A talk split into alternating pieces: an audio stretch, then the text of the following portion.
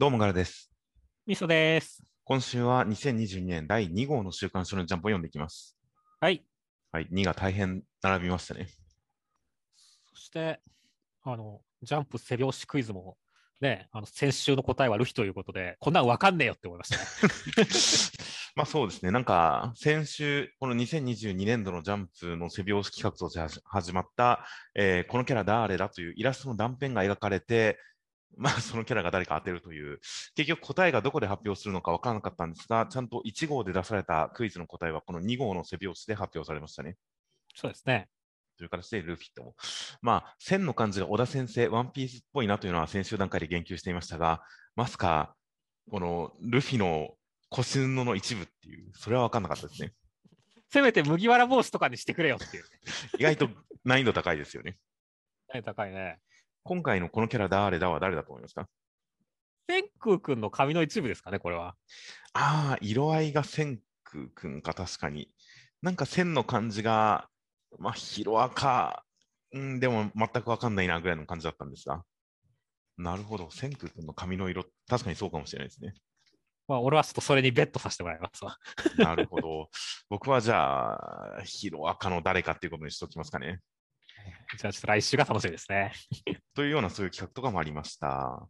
という形で、ちなみに今回ちょっといつも家で録音してるのを、ちょっと屋外の、えーカラオケボックスで録音してるので、ちょっと音の聞こえ方が違うかもしれません。僕だけ。はいはいはい。はい。リモートではあるんですが、ズームを使って録音してるんですが、えーちょっと外でも録音できたらいろいろとあの取れる時間帯の幅が広がるなとかそういうのもあって試しにカラオケボックスで録ってみています。現実は結構周りの部屋の音がうるさいんですが、ズームのノイズキャンセリング機能がすげえ効いてて、意外と大丈夫そうだなというのがもう技術の操作にびっくりなんですが、そんな感じでちょっと今週どんな風に聞こえるのか楽しみです。という感じと、えーあとは収録が現在、えー12月18日土曜日の収録、ちょっと遅めの収録になりましたので、結果、いろいろとジャンフェスタ関連のニュースが、まあ、いろいろと流れてますね。そうですね。まあ、作品感想の時に取り上げようかと迷いましたが、あやかしトライアングルのアニメ化はちょっとびっくりでした。いや、そうだね。まあ、だいぶ、まあ変な話、後ろの方にあったからね。まさかアニメ化するとはっていう感じではあった、あるよそうねで。すね。結構こういう作品って、その作者さんとアニメ制作側とのつながりとかが、なんか意味を持ったりすることって本当にあるみたいですからね。そうだね。あの先生とこのスタジオが仲がいいから、あの先生とこのスタッフが通じ合ってるから、まあ、よりアニメ化しやすいとか、そういうことはあるみたいですからね。そうだね。まあ、あの、そういうのが、なんかこう、通過だった方が、あの、話が通しやすいとかってあるからね、当然。まあ、当然、その作者の方がアニメ制作側にとって、ある種安心感、信頼をもたらしてくれる人だったらということで、その点で言ったら本当に矢吹先生は場数も全然違いますし、そうだね。で、アニメ作品に関してはいろんな関わり方をこれまでしてきた方でもありますし、今回も何か発表された矢吹先生の文章で自分もできる限り何か頑張らせてもらいます、手伝わせてもらいますみたいなのを書いてますしね。そうですね。という感じなので、まあまあ、その辺の矢吹先生力もあってのアニメ化なのかなとは思いましたが、まあ、大変楽しみですよ。そうですね。まあ、お色気たっぷりやってほしいなって思いますね。本当ですね。果たして、地上波、まあ、トラブルダークネスも大概でしたが、うん果たしてあやかしトライアングルは地上波でやれるのかどうか見ものですね。まあ、まあ、媒体まだ発表されてないもんね。そうですね。ネット配信限定の可能性もありますからね。そうですね。いや、どのくらいその放送コードの戦いという意味でも、どういう作品になるのか大変楽しみですよ。はい。などなど、いろいろニュース、まあ、またこの後も何か気になるニュース、改めて目についたら来週あたりで触れるかもしれません。という形で多少時事に触れまして、内容の方に入っていきますと、今週関東から表紙が、第2回キャラクター人気投票結果発表劇場版公開記念関東カラーの呪術廻戦となっておりました。という形で、まあ、劇場版は実際24日公開なので、え2週連続関東からの来週公開となりますね。そうですね。うんという形で劇場版も大変楽しみな、そんな劇場版に先駆けて、今週は人気投票の結果発表と、えーおまけとして、呪術廻戦0巻1年生学年賞シールというシールもついてきました。いやそうですね。いやー、峠先輩はちょっとい板取君っぽいですねっていう。ああ、板取君とキャラデザが被るから的な感じで髪型とか変えたみたいなことをコミックスに書いてましたからね。そうですね。いやーという感じで、こういう何か漫画、その作中の小道具を模したおまけ、グッズって僕は好きなので、今回のこの、あのー学生証シールも僕いいなと思いましたよ。ちょっと面白グッズだよ。いやいや、普通にセンスがいいじゃないですか。本当は IC カード用のシールではありませんってわざわざ注意書きで振られていますが、あえてもう IC カードかなんかに貼りたいですよね。そうですね、いいですね。といったような素敵なおまけ。そして人気投票の結果発表の方は、えーとりあえず1位、伏黒君、2位、五条先生、3位、虎杖君となっておりました。いや、そうですね。いや、伏黒君1位は、まあ、順当かなと思いつつもね、五条先生、奪ったかっていう驚きはありましたね。確かに、伏黒君1位、まあ、言われてみれば当然納得ですが、結構な票数が来て五条先生に勝ちましたね。そうですね。やっぱ封印されてたのが痛かったですね、五条先生は。そうですね、時期的なものは確実にありますよね。あとは本編の後に4位以下も発表されていました。ゲトウさんが4位なんですね。そうですね。意外とまあ、賢弱3票とかも入ってるんですかね、ゲトウさんは。賢弱3票も流れてる、その偽ゲトウさんである期間のん投票もいってるような気がしますよね。そうだね。で、賢弱さん本人はというと、なんと31位でギリギリ欄外なんですよね。いなかったですね、顔が出てない、あの脳みそ状態が拝めるかと思ったんですが、ギリギリ出ていないという、これはちょっと賢弱賢弱さん、ざまあ感がありますけどね。ありますね。まあまあ、今後にちょっとちゃんとボスとしての格を上げて順位を上げてほしいですね。まあまあ、これからかなという感じではあります。あとはなんかアニメの時期との兼ね合いなのかなとも思ったりもしますが、意外だったのが、あの歌姫先生が結構上がってるっていうのとか、うんあと、美和ちゃんが意外と落ちてるっていうのが結構びっくりでしたね。ああ、そうですね。いやー、この辺もなんかちょっとやっぱり、逆には渋谷事変盛り上がったから、そこに結構、茅の外だったっていうのが大きかったような気がしますけどね。そうですね、やっぱ渋谷編以降で絡んだ人の方が上に、あとは過去回想で活躍してた人が上にっていう感じだったのかもしれません。という感じで、まあ、いろいろと人気の上下あったようです。興味深い結果でした。ミさん何か触れ直哉君が10位とはいか、ありえないでしょっていう。ああ、いや、これは前線だった気がする。個人的には、あ、トップ10に入ったんだ、さすがだなっていう印象でしたけどね。はいはいはい。いやー、あそこまでこう、ヘイトを食べるようなキャラでも、やっぱ顔がいいっていうのはすげえなって思ったよっていう。いやいやいや、まあ、悪の魅力がありましたからね。まあそうだね。それになんだろう、あの、ある意味ではね、あの、全員当時さん、伏黒パパと隣同士になれてよかったなと思いましたしね、ああ、確かに憧れの人と隣同士になったんで、そこはちょっと因縁を感じますね。そうですね。あー確かに、当時くん、ベスト10入りっていうのは何か、個人的には良かったねっていう気持ちになりましたね。はいはい。といった結果発表等もありました。という形で、あとは本編の方に入っていきますと、今週、カラー扉の方が、えー、兄弟4人の仲睦まじい1枚でしたね。存在しない記憶じゃないですか。また人気投票に戻っちゃいますけど、今回、初登場、堂々の7位の長宗さんが10人兄弟の長兄って紹介されてますからね。はいはいはい。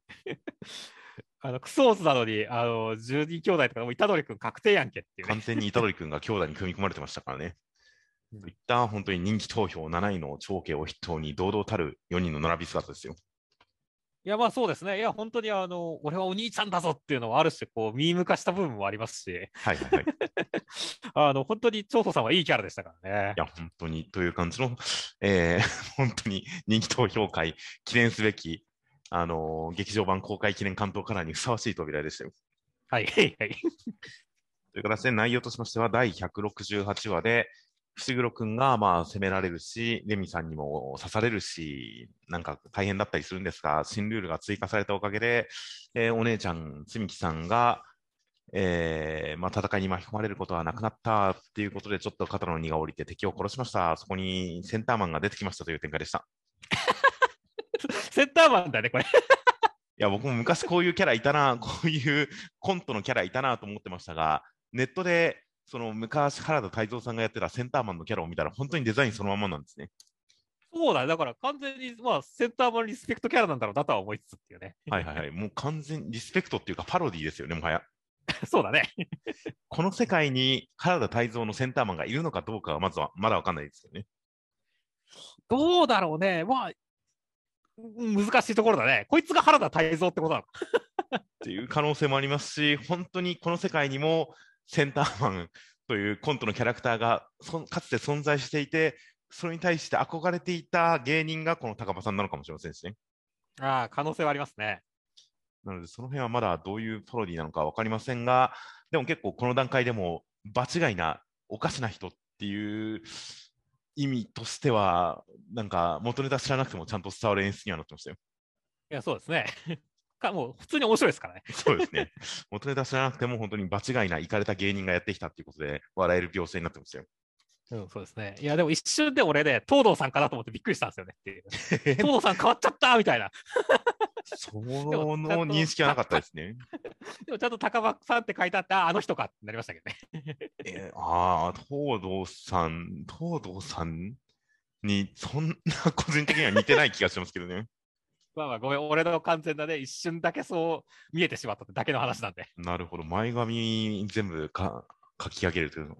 なるほど、なんか前前髪が全部上がってる感じがそうかもと思いましたが、まあ、高場さん、これだけ面白おかしい登場の仕方をしたんで、この深刻なシーン、特に本当に伏黒君の闇落ち、コメントでも心配されていましたが、かなり凄惨な感じ、覚悟がもうガン決まってる感じになってるところに、高場さんが絡んでいたことで、何が起きるのか、なんかいい方向に進んでほしいなと思いましたよ。いや、本当そうですね。っていうか、伏黒君人気投票1位だって喜んでたところでさ、本当に人殺しちゃって、おいおいって感じだったからね。いやー、まあもともと、虎杖君を助ける時点ですでにこう命を選ぶ選択はしていましたし、その後もちゃんと自分はその助けたい人を助ける、そういう人間だみたいな感じで、まあ命を選ぶような覚悟や描写はたびたび示されてはいましたが、なんか本当爽やかに人を殺しちゃいましたからね。いや、そうだね。うん、という、まあだから、伏黒君のキャラクター性的には、まあまあまあ、まあ確かになという感じだったんですが、すごく心配になる描写ではありましたよ。うん、だから結構本当に何が起こるか分からねえって言ったところにさらに本当高場さんが入ってきて余計に何が起こるか分かんねえっていう感じだったんですからね。そうですね。まあまあ暗い方向にすごい不安だけが募っていく展開の中、高間さんが出てきたことによって明るい方向への期待もちょっと抱けるような、そういう引きになっててよかったですよ。そうですね。いや、楽しみですね、来週があって。いやー本当に。あとは今週もやばい顔を見せた、このレミさんがどうなるか楽しみですね。どうだろうね。なんか、うん、伏黒君が殺しちゃうんだとやっぱちょっと違う気もするし、レジさんに粛清されるのかもはしないし、ちょっと分かんないですねっていう。結構この、あのークズの表現として、行動じゃなく口先が全てのクズ人間っていう表現がすごく、ああ、なるほどなっていう感じがしてよかったですよ、僕は。いや、本当だね。なんかこう、すごい軽蔑した目で見てる伏黒君って感じだったしねっていう。いや、なんかいるな、そういう人みたいな感じがありましたよ。そうですね。という感じなので、まあまあ、この戦況も果たしてどういう方向に動いていくのか大変楽しみです。はいで、一応、まあ、並びで、読み切りではあるんですが、並びで語りますと、呪術廻戦番外編というのが今週掲載されていました。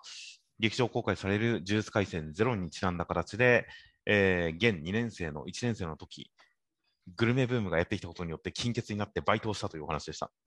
そうですね。まあ、歌姫さん、可愛い読み切りでしたねっていう。かわいい。かわいい。まあ、かわいい。そうですね。僕らの年齢、もはやアラフォーになっている僕らの年齢で考えたら、これをかわいいと表現するのはありな気がしますね。いやいやいや、なんかこう、多分芥見先生も好きだなと思うよ。芥見先生、まあまあそうですね。なんか、確かに、すごい実在感があって、いいキャラが描写でしたよね。そうですね。っていうか、でもね、なんだろう、あの、やっぱりさ、でも今のさ、この呪術廻戦のさ、やばい状況はいはいはい。もうパンダさんは親を殺され、はいはいもう全員家はボロボロになるみたいな展開を思うと、本当になんだろう、ギャグ話なんだけど、ちょっと物悲しくなったよね。そう。もはや、こんなジュース構成はもうないなって思いましたよ、確かに。そうなんだよね。いやー、というわけで、まあちょっと懐かしさと切なさが入り混じる読み切りだったなと思いましたね。いや、本当ですね。もう、という感じの、なんか、本編がだいぶ長らくシリアスをやっているおかげで、最近、鳴りを潜めていた、この、なんか、悪ふざけ感が満載でよかったですよ、それは。そうですね。あのーなんだろう、その特にオチのない感じ。はいはいはい。この感じはまあ、芥見先生っぽいなって思いますしねっていう。これ、なんでこんなところで、実はカクカクしかじか、ああ、ビットコインって買った方がいいんだって、これ、何かカクカクしかじか一応通じてるのかと思いきや、本当にカクカクしかじかって言ってただけみたいですからね。そうですね。の、その本当に悪ふざけでお話が進んでいく感じとか、なんでしょうね、この、まあ、デコルテって言い出したりとか、このなんか語彙の幅の広い感じっていうのもおしゃれで良かったですね。あの、おしゃれなのか、それ。いや、このなんか、なんでしょう、デコルテ、一応知ってはいますけど、日常で使ったことはない単語ですからね、僕は。まあ確かにね。とかの、その、なんでしょうね、語彙の幅が少年漫画としてはかなり広めにとってある感じとかも、やっぱりジュース回線の特徴でしたから、もともと、そういう感じも生かされてますし、そんな中で、なぜかコスメショップの名前がタマティナ城っていうのも、もうわけわかんねえなと思いますね。某モデルの名前ですけどっていう。まあ、玉城ティナさんというモデルのタレントの方がいらっしゃるのはわかりますが、にしてもなぜという感じがありますね。いや、まあ、センターマンという芥見先生は、だからそういうの好きだよねって。そうですね。まあ、芥見先生のいろんな好きなもの、趣味思考がぶち込んであるんだとは思うんですが、センターマン以上にわけわかんないですけどね。まあね。ですとか、何でもありがバーリートゥードゥですとか、突然広告動画が入ったりですとか、まあ、大変悪ふざけがいい感じでしたよ。そうですね。という感じで、あとそういえば、無水鍋5万するのは、それはおっこつさん騙されてないってちょっと思いましたね。俺いくらするか知らねえんだけど。バーミキュラのやつですよ、3万円台でしたからね、調べたら。はいはいはい。5万円はなかなか、ちょっと一品物、職人の一品物とかですよ、きっと。まあまあ、調理器具は凍り出したらたまんあの止まらないですからね。この既製品でえ5万はしねえだろっていう、何に手出してんだ、おっこつさんという感じがしたりとか、そういう小ネタとかもいろいろと引っかかるところも大変多い、なかなかいい雰囲気の番外編でしたよ。はい。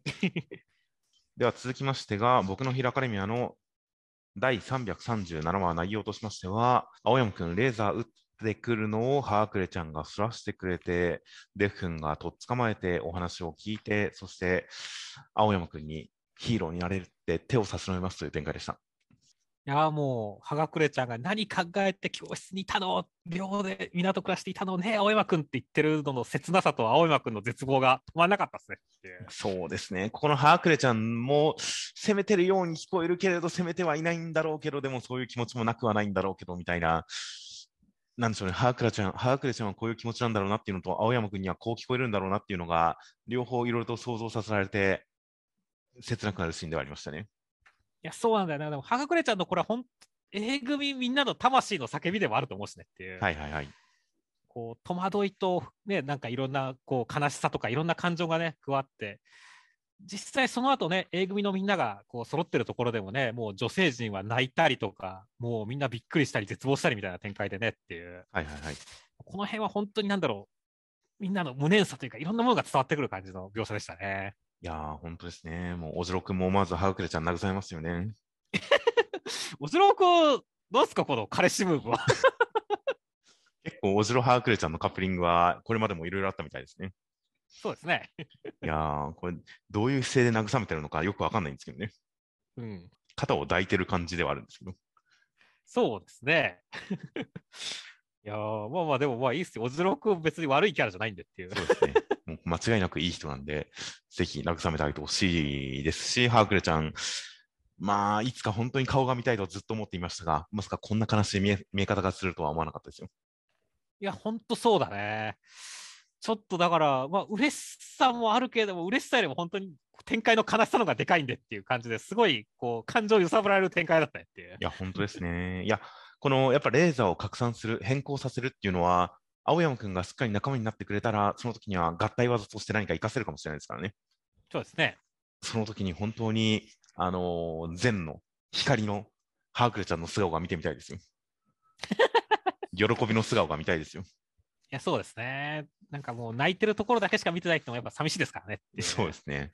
明るい顔も見たいなというような期待を持ちつつ、青山くんがヒーローになれるという、ここで、このかっちゃんが、だからせめて出方をっていうデフ君のセリフを思い出すというのを、一瞬どこのことだか思い出せなかったですが、先週のセリフだったんですね。そうですね。これ、どういう意味だと思いました？いや、もう普通に逆に青山くんが内通者だから、はいはい、はい。そのそれで逆にうまいことこう情報を流して相手の出方を誘導するっていう意味だと思いますけどっていう。はいはい。まあ、このセリフが、だからせめて出方をこちらで誘導するような、そういうことができないかっていうデフのセリフを思い出して、かっちゃんが、そうか、デクって言ってるっていうシーンで、ここ、デク君が、なんでしょうね。デク君が本当にそれを狙って青山君にこの時点で声かけてるかどうかって結構なんか難しい話だと思いましたけどね。うん、そうだね。それをやっちゃうと、こうなんだろう。君はまだヒーローになれるっていうのも、計算高いセリフに聞こえちゃうからね。そうなんですよね。だから、ここでかっちゃんが、そうか、デクって言ってるところが、なかなかどう受け止めるか迷うところだったんですけどね。まあまあまあ、むしろね、まあ、かっちゃんなんか参謀っぽいなって思いながら読んでましたけどね。ああ、まあ確かにかっちゃんはそういうこと考えられる人ですし、考えても全然悪い印象を抱かないポジションのキャラですからね。そうそうそう。だから、デックン自体は本当に青山くんがね、心配で青山くんを何とかして救ってあげたいっていう気持ちの中で発生してるけど、まあ、それを聞いてるね、あの、爆豪くんはね、よし、じゃあ利用したろぜみたいな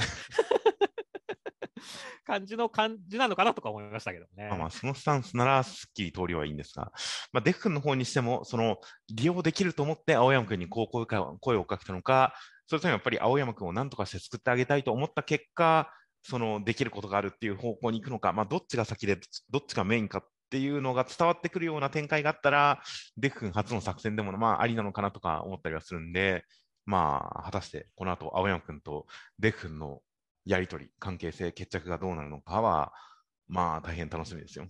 楽しみですね。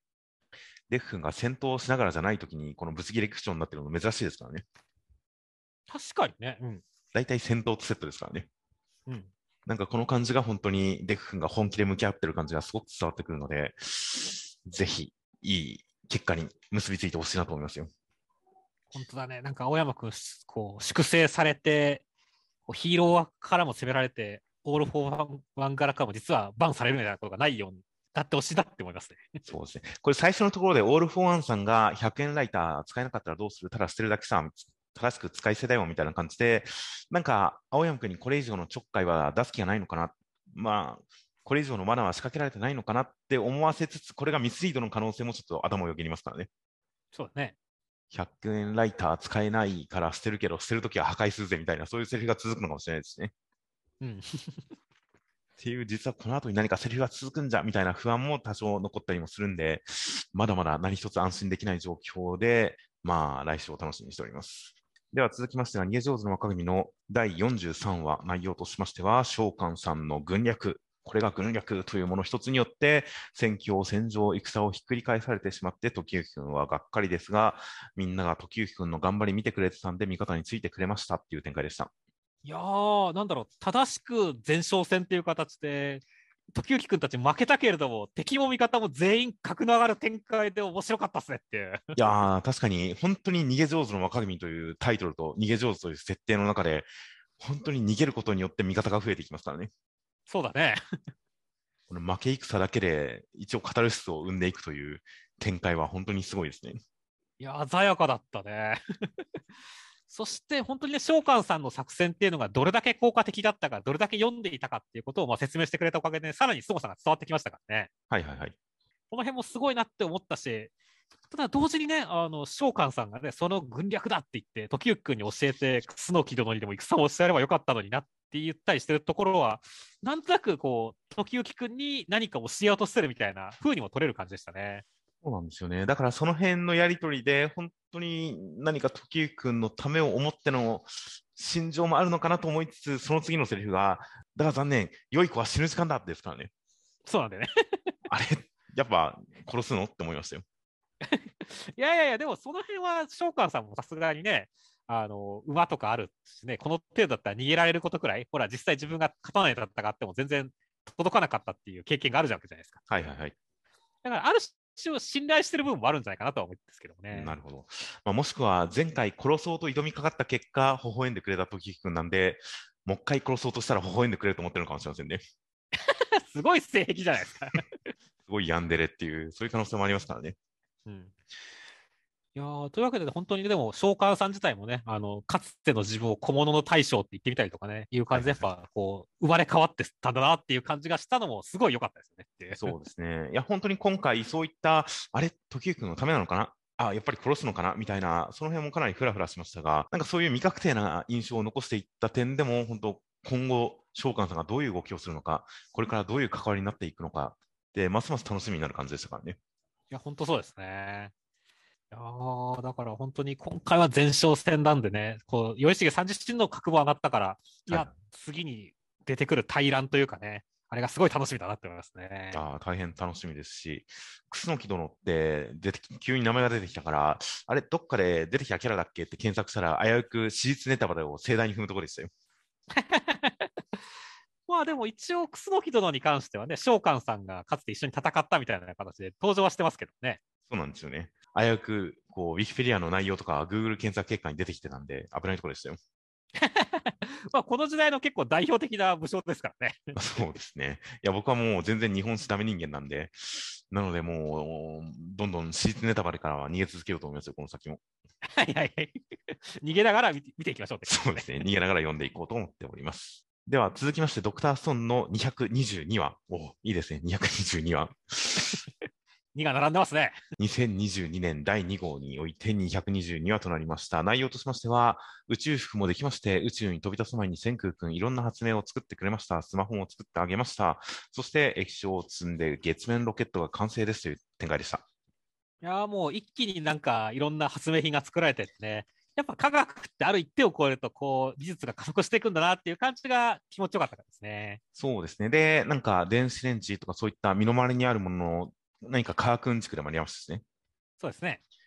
でもありますし、そしてこの自分が去る前に発明品をたくさん作って残していく千空君が、本当に帰ってこれない可能性というか、きっとそういう覚悟もあるんだろうなっていうのが伝わってくる、何か切ない置き土産展開でもありましたよ。そうですね。まあまあまあ、きっと帰ってきますよ。まあまあ、当然、当然、もう、そうだったらいいなと思ってますよ。そんな、この後のじ実は千空君の子供とかにつつながっていくみたいな展開やめましょうよっていう。いやーもう、数万年後に復活した千空君が地球を見たら、お帰りなさいって書いてあるのかもしれないですね。まあまあ、ちょっとありえそうだよ、それ。えまあ、SF はそういうことをやりかねないですから、まあ油断はできないですけど、無事帰ってきてほしいなとは思ってますよ。そうですね。いや、そしてね、まあ今回はね、その、まあ、あの、スマホ40キロ、重さはいはいはい40キロのスマホとかね、面白いネタもありましたし、はいはいはい。確かに昔、俺らが子供の頃の携帯電話って、本当カバンサイズだったしなっていう。ああ、片系のカバンだったやつ、なんか、写真とかでは見たことありますよ。いやーまあ俺もだから、子供頃ってもだいぶもうね、あの、なんですか幼稚園くらいの子の話だけどっていう。はいはいはい。いやーだからその辺もちょっとな、クスッとくる感じでしたし、まあ、本当にあとはね、ロードマップがやっぱりドーンと示されたときにね、ああ、やっぱり本当いろいろあったなーっていう考えがあってよかったですねいう。はい、いや、この見開き4ページにわたるロードマップは、本当になんか、いろんな思い出を振り返れますし、これが全部集約されてるんだっていう感じもしましたし、まあ、これまでにもたびたびやってきた演出が、ここにちゃんと結びついてる感じがしてよかったですね。あよかったですね。本当になんかもうクライマックスだぜ、ドクターストーンっていう感じだよね。いや、本当に、あだから最後に本当にいろんな置き土産をしていくっていうので、ある種ここまでの展開の総まとめみたいな感じもしましたし、それが象徴されてるのが本当に、この、タイジ君のスマホだと思ったんですよね。そうね。第1話からタイジ君がずっと発明といえばスマホ、スマホ、スマホ、スマホってずっと言ってましたからね。うん。それをついに作ったということで、本当にこの地上で、地球上でやるべきことは全部やったっていう感じがしましたよ。それはその通りですね。地球上で必要な発明は全部やりきって、さあ行くぜっていう感じがすごく伝わってくる展開だったんで、本当に何か1話まで立ち返って、その展開の区切りを感じさせるのは、さすがの演出でしたよ。最終回では本当のスマホを発明しててほしいですね。そうですね。あの、あと残した人たちがね、あ協力してっていうことですねっていう。手のひらサイズの本当のスマホをちゃんと作れる未来につながっていくんじゃないかなということも想像させるような、なんか切ない展開でした。はい。では続きまして、坂本デイズの第51話内容としましては、スラーさんは殺練関東支部を、まあ、ガクさんという人と、なんか内通者、中に潜んでいた人と一緒にあっさり占拠しちゃいました。そこに高村さんがやってきましたという展開でした。いやー、本当になんでしょう、坂本のモブというか、殺練のモブだけど、はいはい。みんなボケーっとしてる感じが、実に坂本デイズらしいなと思いましたね。まあ、ボケっとしてる感じは確かにかっこよかったですし、デザインも良かったですけどね。そうだね。ね酒飲んでる、なんか小隊長っぽい人も良かったし、ね、猪田さんっていうのもなんかすごいメカメカしい感じとかすごい面白かったし。猪田さんが属性の乗っけっぷりがすごかったですね。そうですね。スーツモヒカンに、グローブにマスクにメガネですからね。そうですね。この感じが本当に鈴木先生のなんか好みが丸出しなんだろうなっていう感じも良かったですし、それがちゃんとこうダメージを食らった時に、顔面にダメージを食らった時に、いろいろとゴテゴテした属性が減って、ただのモヒカンになってるあたりとかも素晴らしい演出でしたよ。そうですね。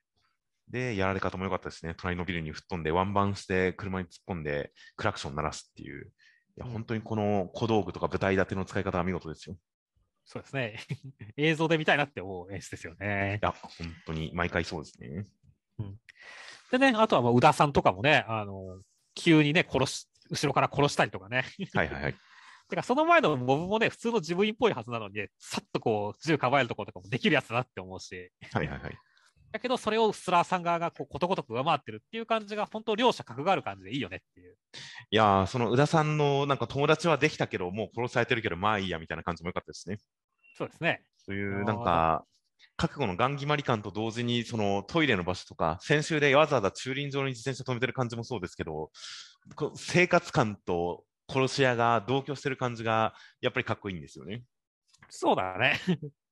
本当いい空気感出してるよね。いや、本当にこの相性の良さはすごいなという感じがしましたよ。いや、そしてね、来週はもうなんか、どっちが勝つかわからない対決ですからねっていう。いやオーダーの中でも一番強そうな人を持ってきましたからね。そうだね。いやこれは上がりますよ。上がりますね。いやというわけで本当にね、バトル描写もどんなものなのかわからないですし、まあ、とにかくすごい派手になるのは間違いないと思うんでね、楽しみですね。はいはい、本当に大変大変盛り上がる引きになっております。では続きましてが、えー、守れ450の第4話、内容としましては、さなぎちゃんの友達の、えー、キリエちゃん、キリエちゃんという女の子がいまして、その子が毒を盛ろうとして、どうも騙されて、男の人に飲ませてって頼まれたらしいです。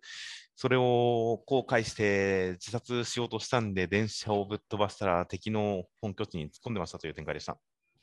いや、今回の市長といい、この漫画の大人は悪いやつしかいねえのかっていう感じだった、あこれも悪いっていうか、ダサいっていうか、まあ微妙なところですけどね。はいはいはい。なんか前の体育教師といいね、まあまあ、あの、やられることに対してこう心が全く痛まないっていうのはあるけどっていうね。まあまあ、ろくな大人ではないですね、確かに。そうだね。いやまあ確かにあの、すごいさらに悪いキャラがいることによって、別にキリエちゃんは許したって感じになりましたからねっていう。まあそう、それにもう死のうとまでしましたからね。そうですね。かなり思い詰めてたんだなっていう感じがしますからね。うん。いやだからね、ちょっとまあ、キリエちゃん自身ね、このなんだろう、黒髪縦ロールっていうデザイン俺好きなんで。はいはいはい。ね、だそれにやっぱちょっとね、なんだろう、ヤンデレっぽい雰囲気も持ってる感じするしっていう。はいはい、まあ、ヤンデレ、デレ、まあ、デレ要素がどう受け止めるかは微妙ですが、まあ、病んではいますね。そうですね。だから、結構、だから今後に期待できるキャラも登場してきたし、盛り上がってきたなっていう感じでしたね。はいはい、確かに、キリエちゃん、キリエちゃん、まあ、あの今後の展開が楽しみなキャラクターでしたし、敵組織が現れましたからね。そうだね、スカール、ついに出てきましたからね。これ、なんか、スカルじゃない気がするんですけどね。そうね。ファイブコールさんじゃないですか。実はスカルと思わせて別組織っていう感じあるよね、これ。ファイブ、あ、でもいるのは4人か。うん、4人か、5じゃないのかって思ったりもしますが、まあ、とりあえず気になるのは、この師匠の電車が突っ込んだ瞬間に頭の伸びてる人がいるんですよね。そうだね。うん。いや誰もあのー、突っ込んだり反応したりしてないんですが、明らかに伸びてるんですよね、頭が。うん。すごい気になりますね。まあまあ、でも、あの、シルエットは嘘つきかもしれないよ。あの、悠々白書とか、筋肉マンみたくっていう。ああ、まあまあ、確かに。まあ、これで何の意味もなかったら、それはそれで面白いですか。まあ、とりあえず敵組織、まあ、女の子とかもいそうですから、どういう感じで名付けないというか、どういう感じで残念な組織が出てくるかは楽しみですよ。いや楽しみですね。あとね、今週もやっぱりこの大破壊があったのがいいなって思いましたね。はいはいはい。ちゃんと、あのー、電車を吹っ飛ばした段階では、ちょっとした脱線にしか見えなかったんで、まあそんなもんかなと思いましたが、その後、空から見下ろすところで完全に駅舎壊してますからね。そうですね。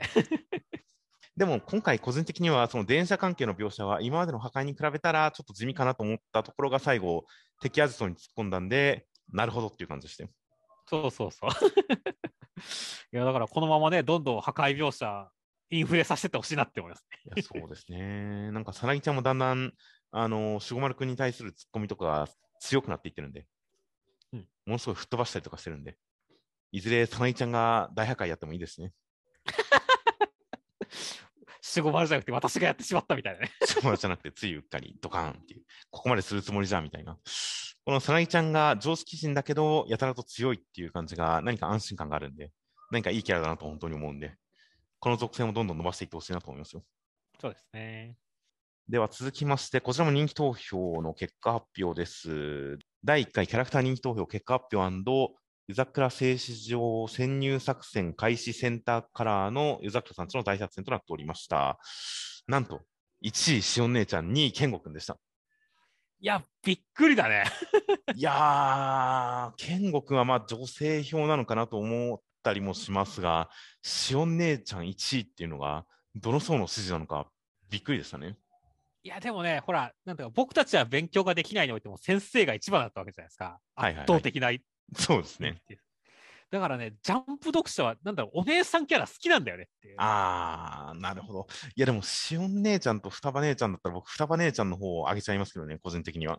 いや、まあ、双葉姉ちゃんはほら、あの、お姉さんキャラというよりかは母性だから。なるほど。確かに。確かに、そうですね。言われたら納得ですよ、そこは。うん双葉姉ちゃんは確かに母性ですね。そうそうそう。だから、やっぱりお姉さんキャラに票が集まるという最近のジャンプの人気投票の傾向からすると、やっぱしおん姉ちゃんなのかなっていう感じですけどね。なるほど。そういう世の中の流れがあるんですね。うん。いやーまあ、というわけででも太陽君もちゃんと3位に入ってましたからね。そうですね。太陽君は一応3位でなんとかギリギリっていう感じでしたね。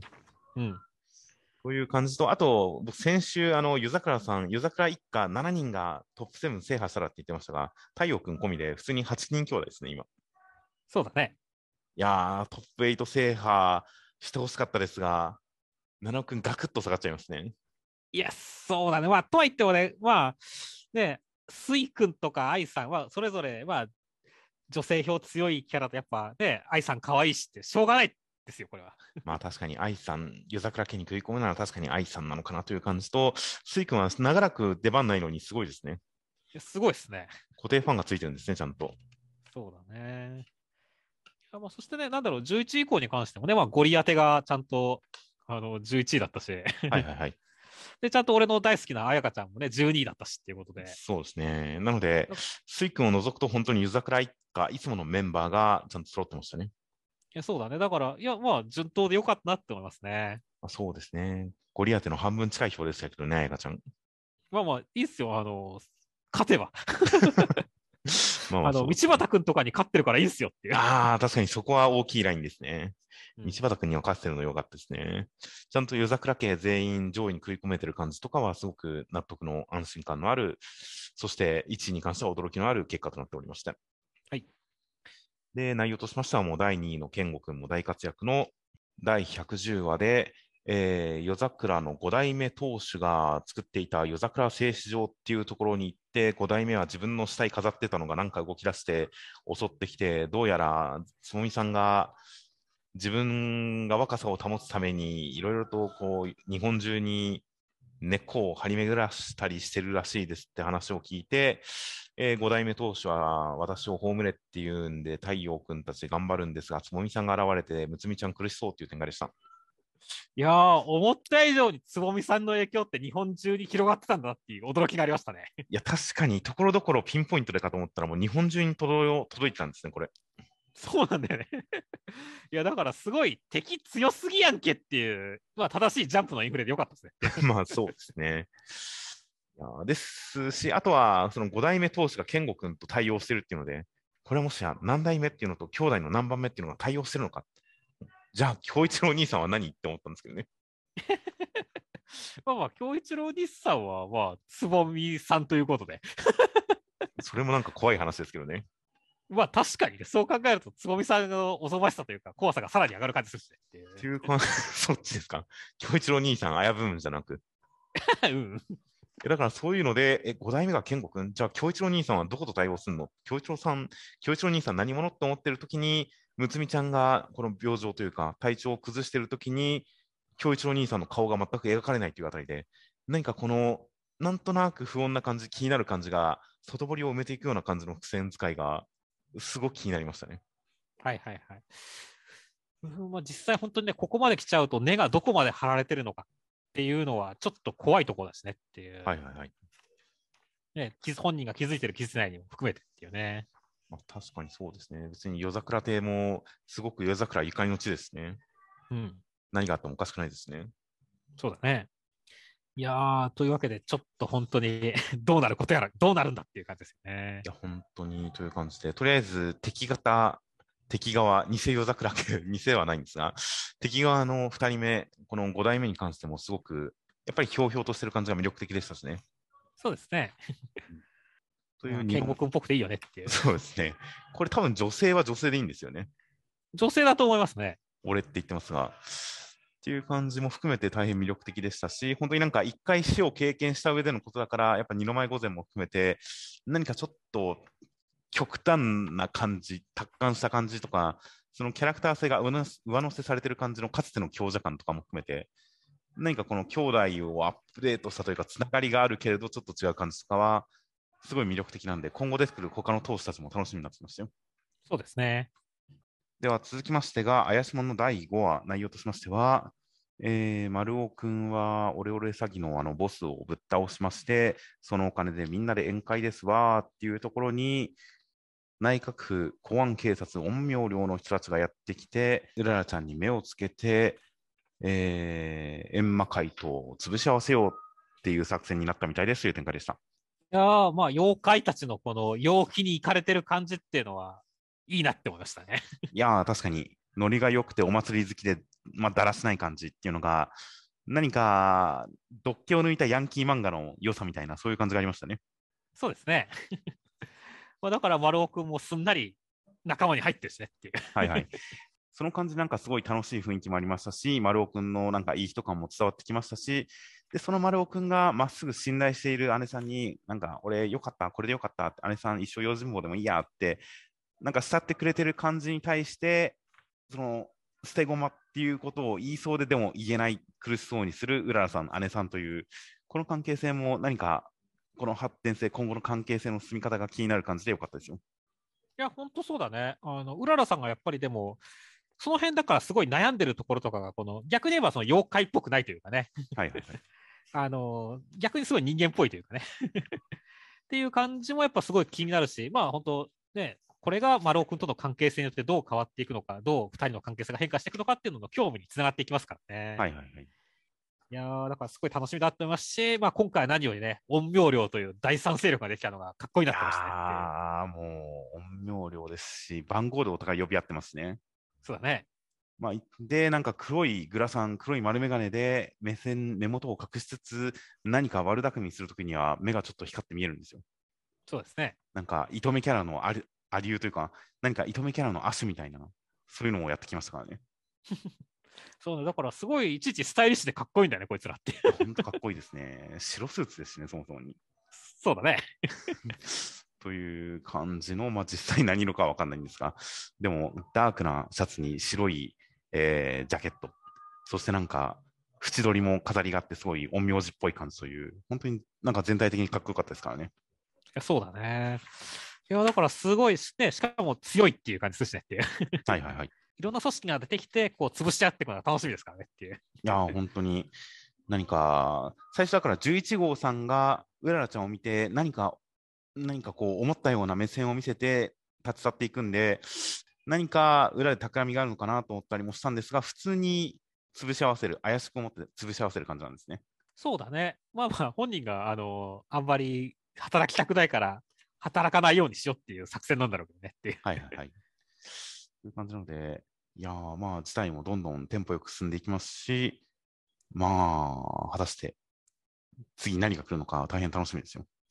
いや、そうだね。まあ、普通に閻魔界が出てくると思いますからね。閻魔界2代目、どんなやつが出てくるかって楽しみですね。はいはい、大変楽しみです。あとはなんか、セリフとかでやたらと、あのー、まあ、99年で実体化するみたいな、99年後にまた会いましょうみたいな、まあ、どうせ100年も待てば治るんだろうみたいな感じとか、この設定にちなんだ、こう、セリフの応酬が、やっぱ中二感がかっこよかったです。はいはいはい。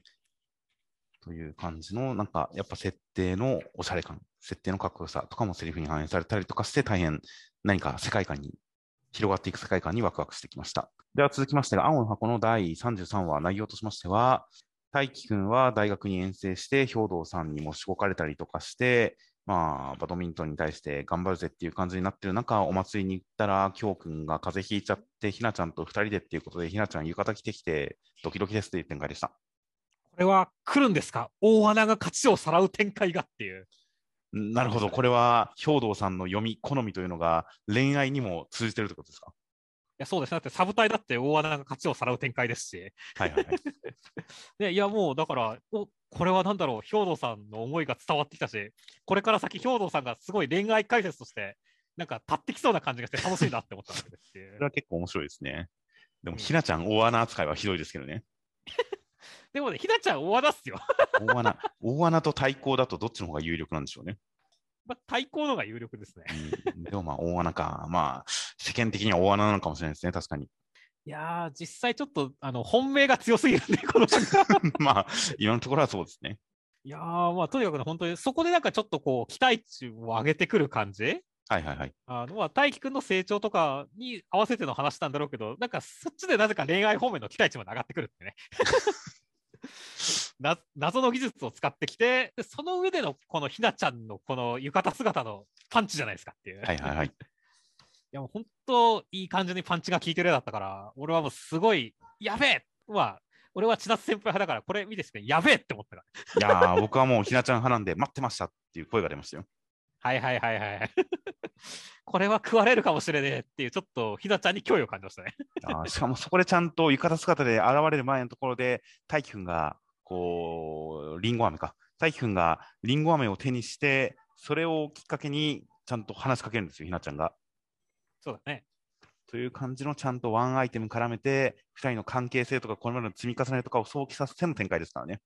そうですね。ちゃんとなんか演出が決まってますよ。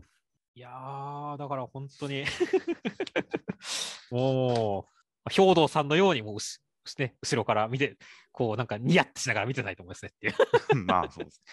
いやーしかし、京君がまさか本当に風邪ひいてるとは思わなかったですね。作戦家だとか思ったら本当かよっていうね。こ の一コマでびっくりしましたが、でも、まあ、京君のことですからね、風邪ひくために水ごりとかしたのかもしれないですしね。ああ、ありえそうですね。もうあの二人のために風邪をひかなくてはっていうことで、それはまあ、バドミントン部員としてどうかとは思いますが、やってもおかしくないですからね、彼だったら。そうですね。まあまあ、あと、兄弟たちのためにあえて、こう、わざと寝込んでるっていう。寝込んでる騙してる兄弟。ああ、まあまあ、確かに、ちょっとした、なんでしょう、軽く嘘つくだけじゃ、後々伝わった時に大変ですからね。そうだね。ちゃんとそれまで見越しての作詞かもしれないですからね。いやーまあ、とにかくどっちにしろもナイスプレーだったんでね。いやーちょっと本当どうなるか楽しいですねっていういや、本。当にもう王道を言っていますが、とりあえずひなちゃん、まずは素晴らしいワンパンチをかましてきたので、この後の応酬が大変楽しみですよ。はい。あとはなんか兵道さんが、兵道さんは兵道さんで、この大穴好きっていうところも含めて、一種の変なバドバカなんだなっていう感じがしてよかったですね。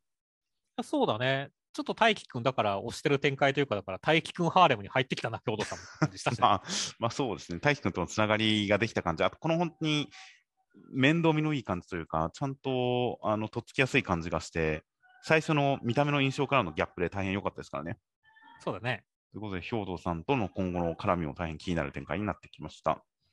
しかしあれやな、あの、本当に、本当にカラオケすげえ た、たまにすげえ声聞こえるな。うん。隣の部屋の人の音量次第なんですね、これは。普段はそうでもないんだけど、なんかたまになんか、なんかバラバラードで熱唱してる分なんかたまに聞こえるんだよ。なるほど。ノイズキャンセルの具合なんですね、多分。大体似たような音量でずっと聞こえてるんですけど、たまに入っちゃうんですね。うんでは続きまして読み切りです。不良坊主の法力コメディアクション読み切り、センターから47ページ、地獄の神田田、吉田 B6 先生ということで、吉田 B6 先生が、まあ、検索してもあまりはっきり分かりやすくは経歴出てこない方ですね。とりあえず今回の作品が本誌デビューのようです。はいはいはい。はいジャンプラスの方に読み切りを何作か掲載している形となっております。えー一応でも受賞歴これか。2021年1月期ジャンプ新世界漫画賞、守りの門という作品、今年の1月にこちら、佳作を受賞しております。といった吉田先生、今回の作品としましては、えーまあ、寺の住職のカンタさんは、えー人の罪悪感によってくる鬼というのを対峙していて、そこにこう助けを求めてやってきた子供の、まあ、母子家庭の子供のお母さんが罪悪感で地獄に連れて行かれそうになってしまった中、まあ、懺悔させることによって、告白させることによって、なんとかそれを払って追ってくる鬼に関しては自分についてる雲で倒しました。カンタさんも後悔抱えてましたという展開でした。だから、まあ、しこう出てくる子供の慎太郎くんがめちゃめちゃ成人君子だったし、はいはいはい。それになんだろう、カンタさんも誠実に答えてるみたいなね、ちゃんと、あの、まあ、いろいろ問題はあるけども、いい大人っていう形があってね、その辺の心の触れ合いがいい感じの、まあ、素晴らしい読み切りでしたね。まあ、そうですね。結構主人公が適当な感じでズボラな感じっていうのが、なかなかこういい方向に働くかどうか難しいところもあったりしますが、ちゃんと本当に少年の方がすごくいい人っていうので、何か一種のバランスが取れてる気がしましたよ。そうですね。だから、なんだろう、それによって本当だから少年の言うことをちゃんとね、こう言ってることをね、ちゃんと聞いた上で、ね、坊主に説法垂れるなんてなって言って、それに対してありがとうっていうね、感じで答えるっていうところは、俺すごいいい感じだったしねっていう。はいはいはい。あそうですね。で、ちゃんとその少年がやたらと毒舌なのとかも、こう、すごいバランスがコメディ寄りな感じでしたが、最初。一応最後本当にいい話とシリアスでちゃんと締める感じもしてたんで、すごくなんかまとまってる感じがしましたよ。いやそうだね、完成度は結構高かったと思いますね。そうですね。設定的にはなんか、主人公が雲を飼いならしてるあたりの設定がふんわりしてるんで、ここがもうちょっと取っかかりある方が、すっきり飲み込めたような感じはちょっとありましたけどね。まあ確かにね、あの罪悪感で縛ってるみたいな形だと、なんだろう、気持ちよさにつながっていかないというかね。うん、そうですね。描写的にもこの敵の鬼を食って潜っちゃうっていう感じのところも、なかなか変わったクライマックスですね。そうですね。一撃、斬撃、破壊っていう感じじゃないですからね。うん。だから中二感とかかっこよさにはつながっていってない設定だったから、ね、まあ、その分ね、なんかこう、ドラマの方にちゃんと振ってはあったんだけどね、あの、はいお話の軸を、軸足はね。はいはい。だからまあまあまあ、あのこのこれでなんか連載とかちょっと難しいかもしれませんけども、なんか読み切りとしては本当に実力見せてくれたなっていう感じではあったんですよね。まあ、そうですね。本当になんかバランスとか、すごくちゃんとした感じだったので、まあ、この設定も何か発展させて整理したらというとまたあれですが、何かもっと分かりやすく派手にかっこいい感じとか、まあなんかブラッシュアップしたら、それはそれでより少年漫画っぽい展開になりそうな気がしますけどね。確かに、あの、そ、それはその通りですね。あの、可能性は感じるけど、まだ、だからちょっとまあどうしたらいいのかってのは全然わかんないですけどねっていう。まあ、そうですね。まあまあまあ、まだ成長途中な感じもしますので、まあなんか、また別の作品を読んでみたいなという感じはしますよ。でそうですね。あの、なんだろう。ね、絵柄もこれからまだは、絵とかもまだだ発展しそういきそうな雰囲気ありますからね。はいはいはい。という感じだったり、まあ、クリーチャーデザインはすごく独特のものがあってよかったですよね。いや、本当そうだね。あの、相手のこのガキさんのね、このなんかこう仏像っぽい感じというか、はいはいはい。なんかちょっと異形感、まし、ありありな感じとかはすごい良かったですね。そう、和風とは全然違う仏像感の感じとかも独特でしたし、あとはその前の合体する前の、なんでしょう、人型、人間サイズの敵に関しても、やっぱ見た瞬間にギョッとするデザインになったりとかしてて、やっぱりこれが描ける人っていうのは、必ずしも多くはない気がするんで、すごい武器なんじゃないかなと思いましたよ。そうですね。といった大変こう面白いところも気になるところも魅力的なところもたくさんある作品でした。では続きましてが、僕とロボコの第69話、内容としましては、ロボコが、えーボンド君のお弁当として、ボンド君の好きなお寿司を握るために頑張って修行して、ガララバニを倒して、やったぜ、無金っていう展開でした。いや、今週なんだろう、ロボコが寿司を握り始めた時に、ああ、こち亀パロディみたいな展開なのかなって読み進めてったら、はい。途中で一転してトリコになった時はもう大爆笑しましたねっていう。その後、ガララバニ倒すシーンなく、普通になんか、ボンド君がムキムキになってるシーンになりましたからね。そうですね。この日常と異世界と日常のサンドイッチの感じがすごかったですよ。いや、本当そうだね。いや、だからなんだろう、今週なんか3 3回くらい美味しかったよね。そうですね。本当になんか、ガラワニが出てきた時点で、えーっていう感じでしたし、そのガララワニの寿司が普通になんかムキムキになっちゃうっていう、設定がボンド君の日常にあるっていう、その違和感とかすごかったですね。いや、もう適応食材食べたらこうなるじゃないですかっていう。いそうですね。いや、いい話でしたね、本当。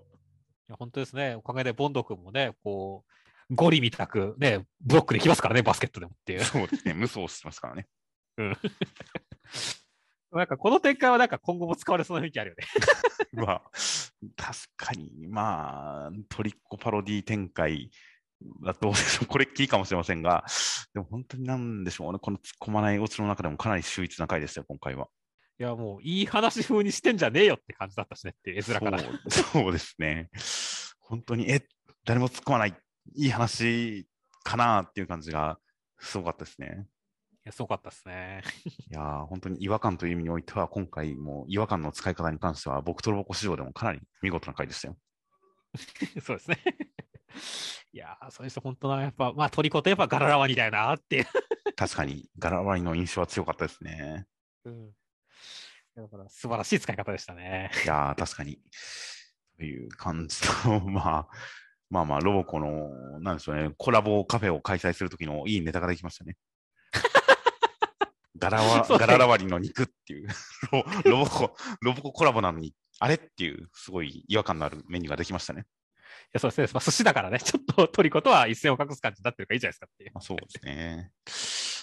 では続きましてが、ドロンドロロンの第3話、内容としましては、ドラ君たちのところに銀千代さんという方が女の子がやってきて、えー自分を手伝って、物受け退治をしてくれっていう話をします。家賃を払ってくれるらしいんで手を組みますという展開でした。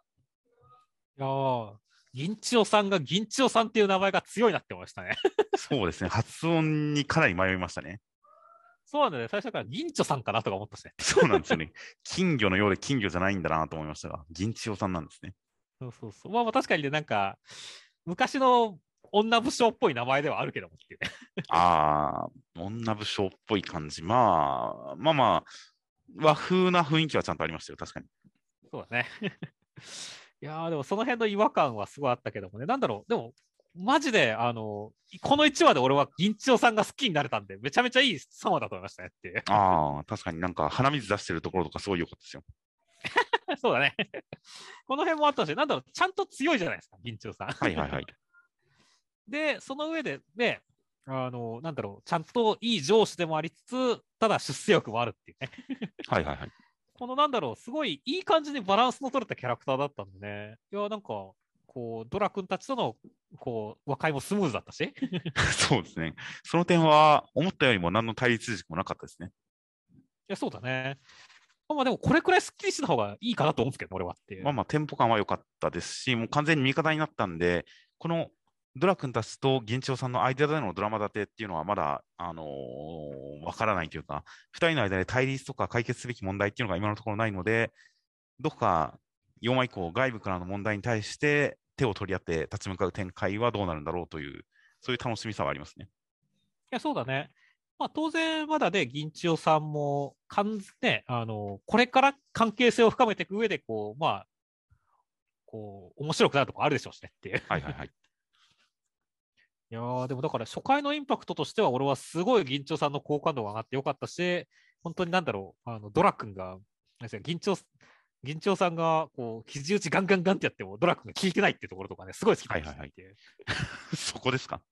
いや、そこすごい、なんかね、この、すぐに肘打ちガンガンってできるところの思いっきりの良さと、ちょっと有能っぽい感じ。はいはいはい。はすごい良かったし、でもそれに対して効いてないっていうところとかね、なんか、いい感じのパワーバランスだと思ったしねっていう。あ、でも結構この、あの、悪いやつかどうか試し、試させてもらったのっていうのに対して、ドラ君が、でもそれ俺たちが悪いやつだったら殺されてるんじゃみたいなことを思ってるコマがありますが、これはある種の伏線で、やっぱ銀千代さんこの時点で本気出してないってことなのかな？何か隠し玉があるのかなっていうふうに思ったんですけどね。まあ、それは当然あると思いますね。なので、まあ、肘打ちももう手加減肘打ちだったんじゃないかと思いますよ。いや、肘打ちは本気でも、もっと有効な手段がある上で、あえて肘肘打ちだったのかなと思ったんですけどね。はいはいはい、そうだね。いやだからちゃんとバトル的にもね、ちょっと騙したりとかさ、はいはいはい。だから頭使ってる感じで、この頭使ってる感じが、まあ、もうすでにね、ドラ君と、ね、草薙さんがだいぶもう仲が良くなってるというかね、はいはいはい。ちゃんと連携が取れてるんだってところで、ちょっと嬉しいところでもありましたからね。そうですね。確かに戦いにワンアイデア絡んでることによって、すごいなんかちゃんとバトルが見応えのある感じになってましたし、あと個人的には今回、この草薙くんが銀長さんと戦うのを嫌がることによって、うん、銀長さんとの戦いを嫌がるのを見て、ああ、だよな、悪い、だよなって言って、こうドラ君が察する気持ちを汲み取ってあげるっていう感じの、その、なんか通じ合う感じがすごい二人の関係性良かったんですけどね。いや、本当だね。だからもう、なんかあらゆる点で気持ちのいい3話だったなっていう感じだったよ。はいはい。まあ、確かにそうですね。銀千代さんとの間は、確かにちょっとあっさりな感じもありましたが、その一方でちゃんとドラ君たちの関係性は改めて、また重ねて描かれていったので、なんかトータルでちゃんと準備が整った、これからの戦いに向かっての準備が整った感じのする第3話ですよ。そうですね。では続きましてが、新格者の座をかけた戦い、VS 魔法局長の息子、最終試験超加速センターカラー、マッシュルでした。センターカラーは、クラウチングスタートのマッシュ君でした。いや、もうそうですね。なんかすごい風吹いてますねっていう。もう、クラウチングスタートするからには、それくらい吹きますよ。そうだね。もうなんか、次の瞬間には相手死んでるんだろうなっていうやつがありますねっていう。そうですね。マッシュ君のもう、あの、筋肉魔法のすごいやつですからね、これは。そうだね。という感じで、内容としましては、第89話で、えーマッシュ君の攻撃をレビーさんはちゃんとしのいでおりまして、2本の杖で攻撃してきたりするんですが、靴紐は絶縁体なので反撃したりして、騙す方が悪いっていう展開でした。っていうか、本当になんだろう、あの、そうはならんやろっていう。靴紐が絶縁体ってことを知ってやがったのかみたいな、もう意味がわからなかったですよ。俺全く意味がわかんないんだけど。ただ、まあまあまあ、なんか、なんか勢いでごまかされた。そうですね。まあ、ドットさんも泣いてるし、まあいいかと思いましたよ。そうそうそう。このドットさんのリアクションがあることって、まあ、いっかみたいな感じになるんだよね。そうですね。ちゃんと、まあ、ツッコミではないですが、ちゃんとやってることは、わけわかんない、意味わかんない、ちょっと、わけわかんなすぎて怖いぐらいのことをやってるんだなっていうのが分かりましたからね。そうだね。で、ちゃんとその後になんだろうね、あの、マシ君が騙す方が悪いに決まってるんだろ、バカ野郎がっていうね、すげえ正論言うじゃないですか。そうですね。結構、あの、騙される方が悪いんだよっていうセリフに比べて、騙す方が悪いっていうセリフはなかなか描かれづらいですからね。そうだね。当たり前のことを言うっていうマス君の特性と一致した感じのかっこいいセリフですよ。そうそうそう。で、それがあるからこそ、なんだろう、その前のあれが全部違和感が別に違和感じゃなくうですけどね。まあ、もはや、この程度の違和感気にしないですけどね、マッシュルでは。まあね。でもだからそういったところでなんかちゃんと気持ちよく終わってるんで、なんかこう、違和感も全部まとめて、あ、いい話だったなってなるんだよね。まあそうですね。ちゃんと敵役のその盾にされる敵に関しても、騙されててかわいそうだった。一応信頼していたのにかわいそうだったっていう感じで、ちゃんと被害者を立てることによって、マシ君の無双が誰かのためっていう形に、にその意味合いがより強くなりますし、まあ、かっこよくなりましたよね、ちゃんと。そうだね。いやーレビーさん、まだニヤニヤしてるんで、ちょっとここからのこの畳みかけが楽しみですね。いや、そうだね。まだセコンズ出してないもんね。まあそうですね。まだ全然余裕のある感じですからね。うん。いやだから日本の角で出すセコンズが楽しみですね。ああ、確かに日本の杖の敵はなかなか初めてなんで、セコンズ、どういったセコンズが見れるのか、スタンドは一人一体ですからね。そうだね。2体出すとどうなるんだろうねって。スタンドと違うパターン、合体した、一体に合体して出てくるのか、二体あっちれるのか分かりませんが、どういったビジュアルになるのかとか、大変楽しみです。はいでは続きまして、ウィッチウォッチの第42話、内容としましては、えー、モイ君たちはお母さん、ニコちゃんのお母さんの予言に従って、田舎に夏休み行きまして、川遊びしてたら悪い魔女に襲われましたという展開でした。いやー、まあ、今週はまず新キャラの桐生美晴くんが出てきたわけですけども、はいはいはい。いや、なんかもう普通に美少年であざとい感じはいいなって思いましたね。そう、その上で、この毒舌な感じとか、気になることをズケズケ言っちゃう感じとかは、この、なんでしょうね、内面、口調、デザイン含めて、すごく好印象なキャラクターですよ。いや、そうですね。そして、まあ、サービス精神では本当にニコちゃんとネムちゃんの水着姿が普通に可愛いし、お嬉しいなっていう感じのサービスでよかったなって思いましたね。そうですね、確かになんか、友達感覚といいますか、このニコちゃんの関係性で、この格好をしてきたら、それはドキドキしちゃうなという、なんか関係性とかも含めた上での、すごい嬉しい気持ちがありましたよ。そうですね。で、ニコちゃんの中での青春の記号であるらしい、男子っていうのをやたら言ってくるのとかも良かったですね。そうだね。うんちょっと、あの、とぼけてる感じがして、なんか、なんでしょうね、女子感、純粋になんかエッチな女の子っていう感じじゃないところに収めてる感じも含めてよかったですよ。はいはいはい。なるほどね。まあ、それでなんかそのそ、この雰囲気に対してね、こう、萌君が夏休み楽しいなって言ってるところもね、すごい良かったですねっていう。はいはい、いや、本当にあの、本心がだだ漏れるあの魔法をかけた赤いを踏まえて、萌君が無表情で喜んでるのを見ると、なんかより可愛く感じますね。そうね、嬉しくなっちゃうよね。そうですね、萌君は本当に心の中だとあの表情してるんだろうなっていうのが想像できますからね。うん。という感じなので、シリアス展開だと下がらないか心配ですね。いや、どうでしょうね。まあ、でも本当になんだろう、今回はね、ウォーロック出てきたけど、なんと男でも魔女なんだっていうね。まあまあ、結構よく言う話でありますよね。はいはいはい。ウィッチとかその魔女っていうのに、実はもともと女性という意味はなかったって。だから今もあの普通に魔女って現代も職業として残ってますが、まあ一種の、なんでしょうね、占い師的な、メンタリスト的な、相談役的な、そういう感じで魔女って名乗る人たちはいますが、やっぱ男性を魔女って名乗ってますからね。へえ、そうなんですね。日本でも。だからなんか、その辺もおって思ったし、逆にだからこそ、なんだろう、あの、今回川に行ったのが、なんか、このね、お父さんがね、あの川にでも行ったらどうですかみたいなこと言ってるわけじゃないですか。はいはいはい。だからもしかしたらお父さんも敵側なんじゃないかっていう、ちょっと不安もありつつっていう感じで見てるんですけどね。まあ、そうですね。あとは、取りに行ったものっていうのが、きっと刀、武器なんだなっていう、これがどういう形で裏切られるのかも楽しみですね。そうですね。まあ絶対刀じゃないですかねっていう。なんかのオチにつながるんだろうなと思うんで、そういう点でもこの先の展開はいろいろと期待、楽しみはありますよ。そうですね。いやまあという感じで、まあそのさっき言ったシリアスだといろいろ下がるって、三春くんのセリフで、なんか喋ってばっかりですもんね。あんまりシリアスだといろいろ下がりますからね。うん、てんてんてんみたいなセリフが、まあいろいろ下がるらしいんで、シリアスだと。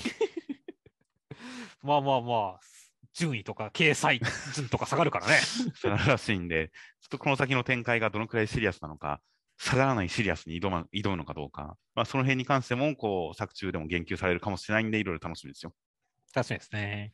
では続きまして、ブラッククローバーの第316話、内容としましては、アスタ君みんなに任されたんで、えー、ルチフェロさんぶった切って、ヤミさんたち無傷で突き出しますという展開でした。いや、もう、アスタ君の一刀両断、それをひたすらかっこよく見せる回で上がりましたね。いや、本当パッカーンっていう、これまでなんか全身で突っ込む勢いメインな感じの技が多かったところに、今回なんか緩急の効いた、ある静かですらあるようなスパっていうのがもう巨大な白レベルの引き裂くという、この緩急の効いてる感じが今までとはちょっと違ったその新しさと、あと上回る感じがありましたからね。そうですね。この新技表現、新しい表現は大変良かったですよ。いやそしてね、あのちゃんとね、あの相手の供給元というかね あの、扉を開いてる元である闇さんたちを救い出すことによって倒したっていうこともちゃんとね、納得できる形になりましたからね。まあそうですね。とりあえず門に関しては大丈夫ですが、まあ、ルチフェロさん、この段階でもうすでにやられてるのかどうかわかんないですけどね。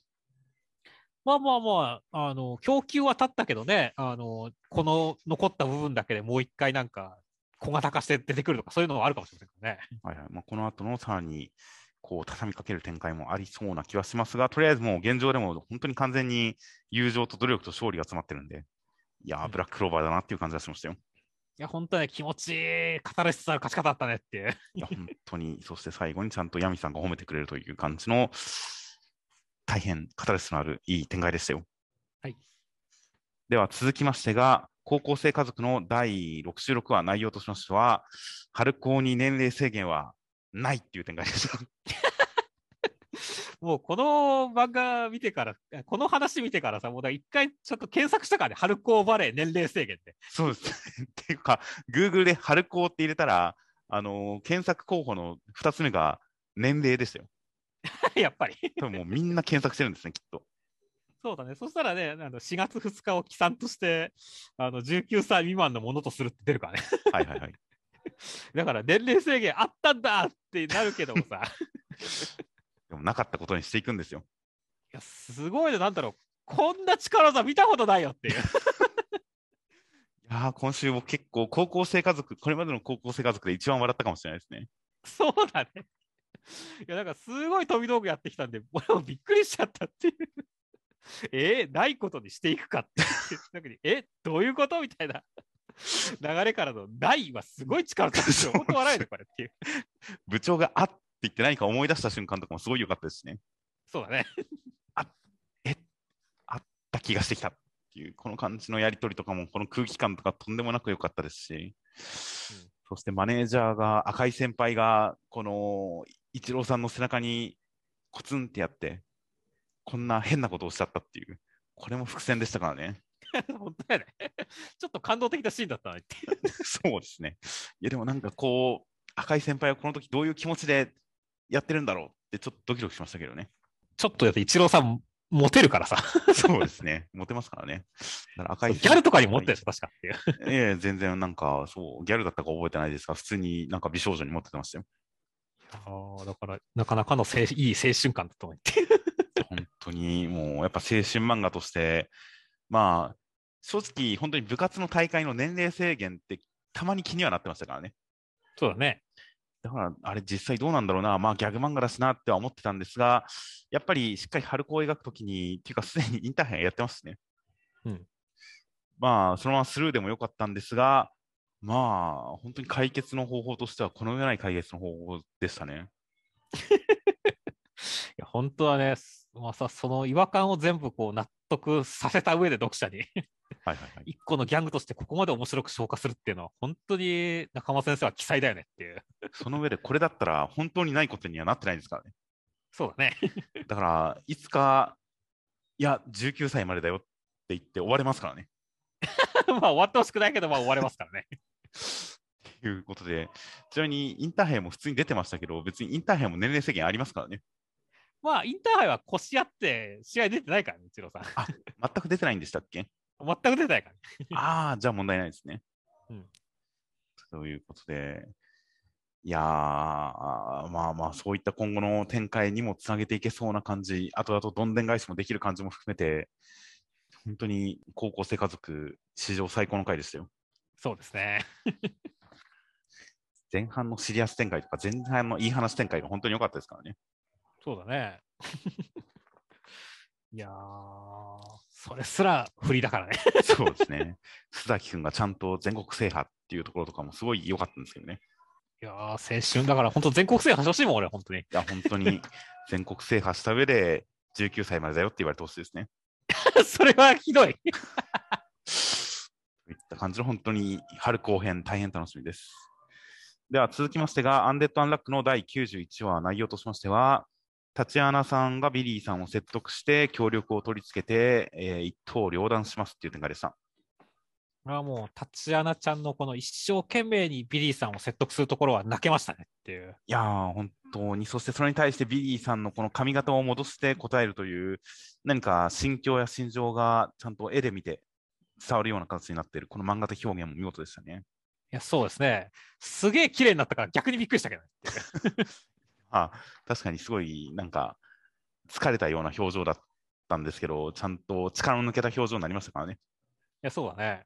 いや、すごい変身だと思って。はいはい。まあ、表情が違いますから。そうだね。まあでもその後ね、ちょっと戦うときにはね、ちょっと、まあその半々の感じはいはいはい。になってるところも良かったしねっていう。まあそうですね。ちゃんと、タチアナちゃんだけに見せる表情だったっていう感じでしたからね。そうそうそう。そこら辺はだからエモいよねっていう。そうですね。ちゃんとアンディも通信切りましたしね。うん。いやー、やっぱアンディはいい男だね。こういうとこ分かってるねっていう。そうですね。これ、これ以上ビリーさんのことが好きになっちゃうと、ビリーさんが腐って死ぬからとか、ちょっと思いましたけどね。ああ、そういうのもあるかもしれませんね。確かに。能力の条件。やっぱりどんどん質が弱まってる感じがしますからね。うん。いやーだから最終的に腐敗どうするのかなとは思いましたが、今回一刀両断するときに、やっぱりこれ明らかに腐敗してないところだけ切り取ってますよね。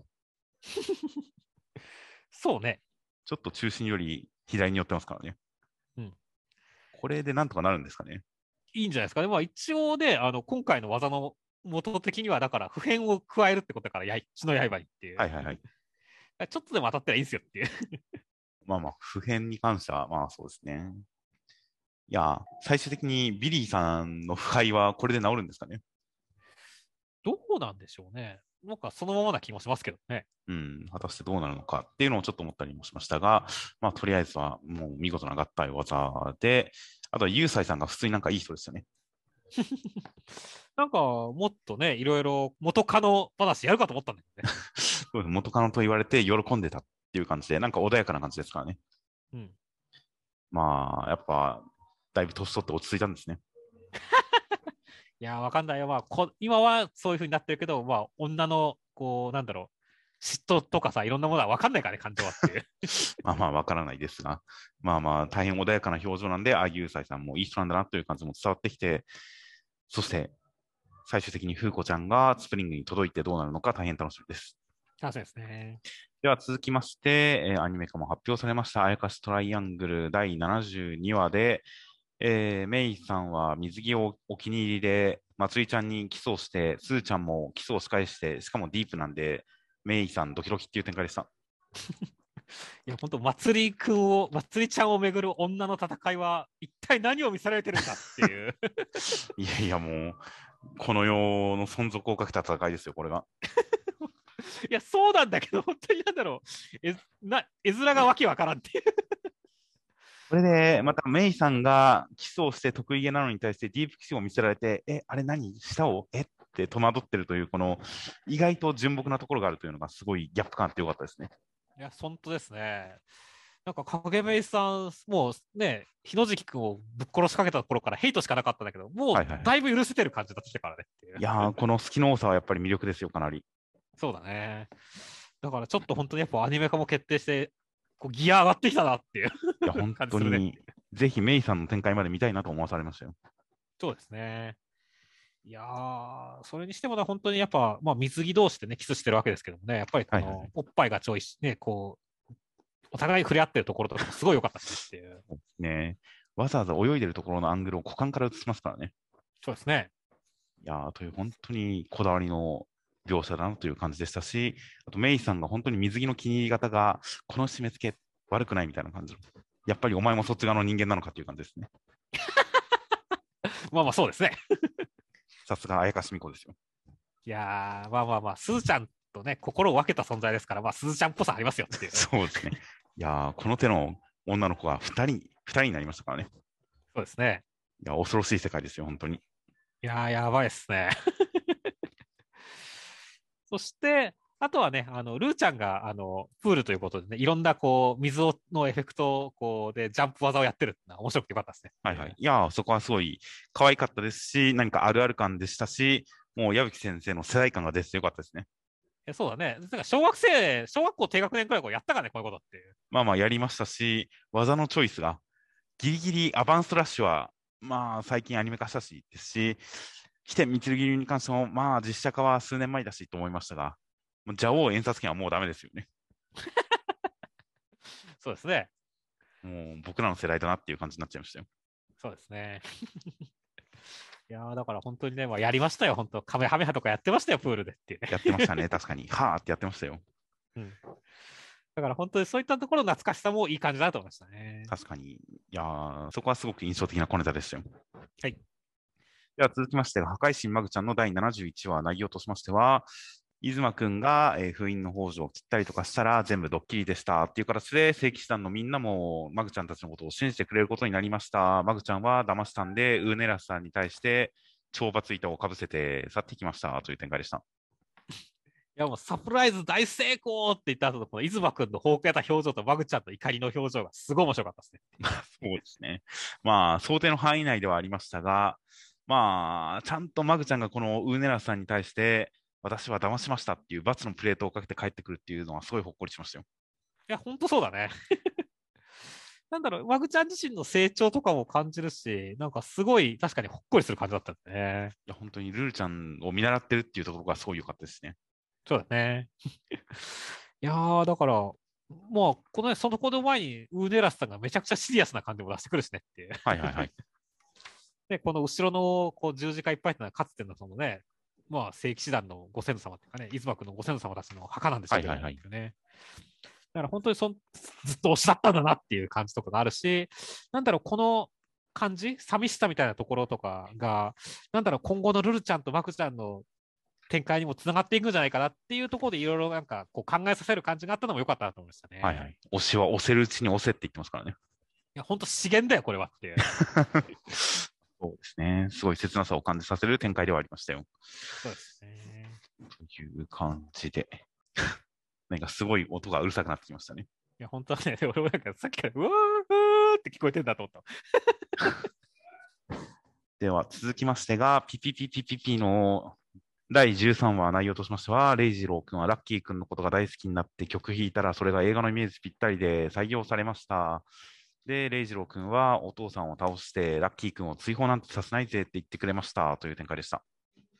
いや、まあ本当先週のラッキー君の演奏を聞いて、レイジロー君がさらに変化したっていうね。はいはいはい。いうで、で、ちゃんとその自分の天才性を認めて、あの、新たな、こう、僕の巨人たちはみんな君の騎士だって言って、決意を新たにして笑顔になるっていうね、もうなんか美しい回でしたねっていう。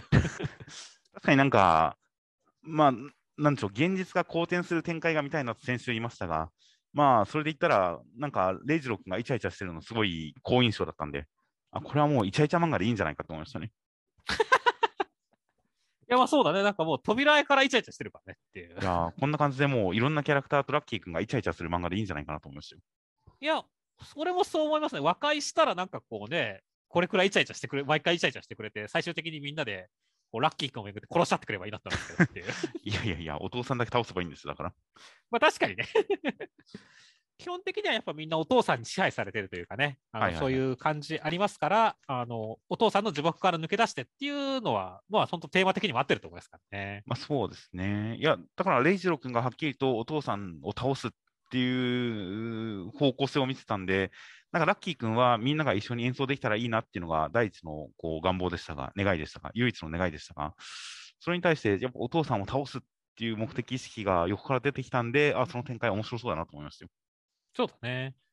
他の兄弟ともこういう感じでこう団結していけたらいいですね。そうだね。そして、まあ、あとはね、今回やっぱラッキー君負けちゃったわけですけども、結果的にはっていうね。はいはいはい。だから本当改めてファンタジーって強いよなって思ったからね。まあそうですね。まあ見えるファンタジーと入れる、入れるあれ。ラッキー君のあれっていう感じですが、まあまあまあ、どっちもどっちではありますが、まあ、現実にないものを見せられる方が強い時は強いですよね。そうそうそう。だから、まあ、逆に言えばね、それを超えるためにラッキー君のね、演奏がこれからどう進化していくのかっていうね。こう、例えばまあ、今回はまあ、何人か多くの人に聞かせれるようになったっていうところがありましたけど、はいはいはい。でもひ、じゃあ多くの人に聞かせれても、それもファンタジーの方が上回るってこともあるわけじゃないですかっていう。はいはいはい。そうすると、アキ君はそこにまた何かを載せなきゃいけないってなった時に何を載せてくるのかっていうのはすごい気になってるんですよねってそうですね。えーあとはもう現実を充実させる展開しかないですかね。そうですね。だから、まあ本当に、あの、今回はまあ、いい感じのね、勝負になったんでね、こっからさらに、だからどんどんラッキー君の成長感が楽しみでしょうがないですねっていう。はいはい。どんどんリアルを充実させていく展開もあるかもなと思いつつ、まあ、まあまあ、確かに能力の進化、どうなっていくのかは大変楽しみですよ。本当ですよ。化け物になってほしいなって思いますもんって。そうですね。天才を食う化け物になっていく展開ですからね。そうですね。という点で言ったら、あの、読み切り版で登場していたキャラクター、マフォロ先生の読み切り版で登場していたキャラクターのメロリさんが、ついに登場するかもしれないですからね。そうだね。という天才、また一人天才が、何か、音神系とは違った形の天才が現れるとしたら、それは大変楽しみだったりするんで、読み切り好きだったんで、あれとのつながりという意味でも、そこの展開はちょっと期待です。はい。では、目次コメントが、えー、とりあえず関東から呪術廻戦芥見先生、お前んち至るところにハンターハンター押してるなって言われて、恥ずかしかったっていうコメントがありました。これなかなか面白いコメント 何かの比喩ってことではないんですよね。いや、もちろん比喩も兼ねてると思います。いや、まあ、そうですね。芥見先生のその作風とか、いろんなところにハンターハンターっぽいものが散見されるという比喩のようでもありつつ、まあ、実際にハンターハンターが家のそこら中に落ちてるんでしょうね。そうですね。だから、これはある種挑発的な言葉でもあるし、いや、芥見先生面白いなって思ったよ。挑発的ですか？いや、挑発的じゃないですか？あの、お前らが、あのネットの奴らがハンターハンター言ってんの俺知ってんだぜ、みたいな。ああ、まあまあまあ、おそらく自覚してるところなんだとは思いますが。だってあの久保先生との対談の時に、あの、一番最初に好きになった漫画はブリーチでみたいなことを言ってるのに対して、久保先生が、なんか、ハンターハンターでしょみたいな解説してましたからね。そうだね。あの、あそこの久保先生面白かったよね。まあまあ、自明の理ということではあるんでしょうけれど、何か、まあ確かにいいコメントだなと思いますよ。そうだね。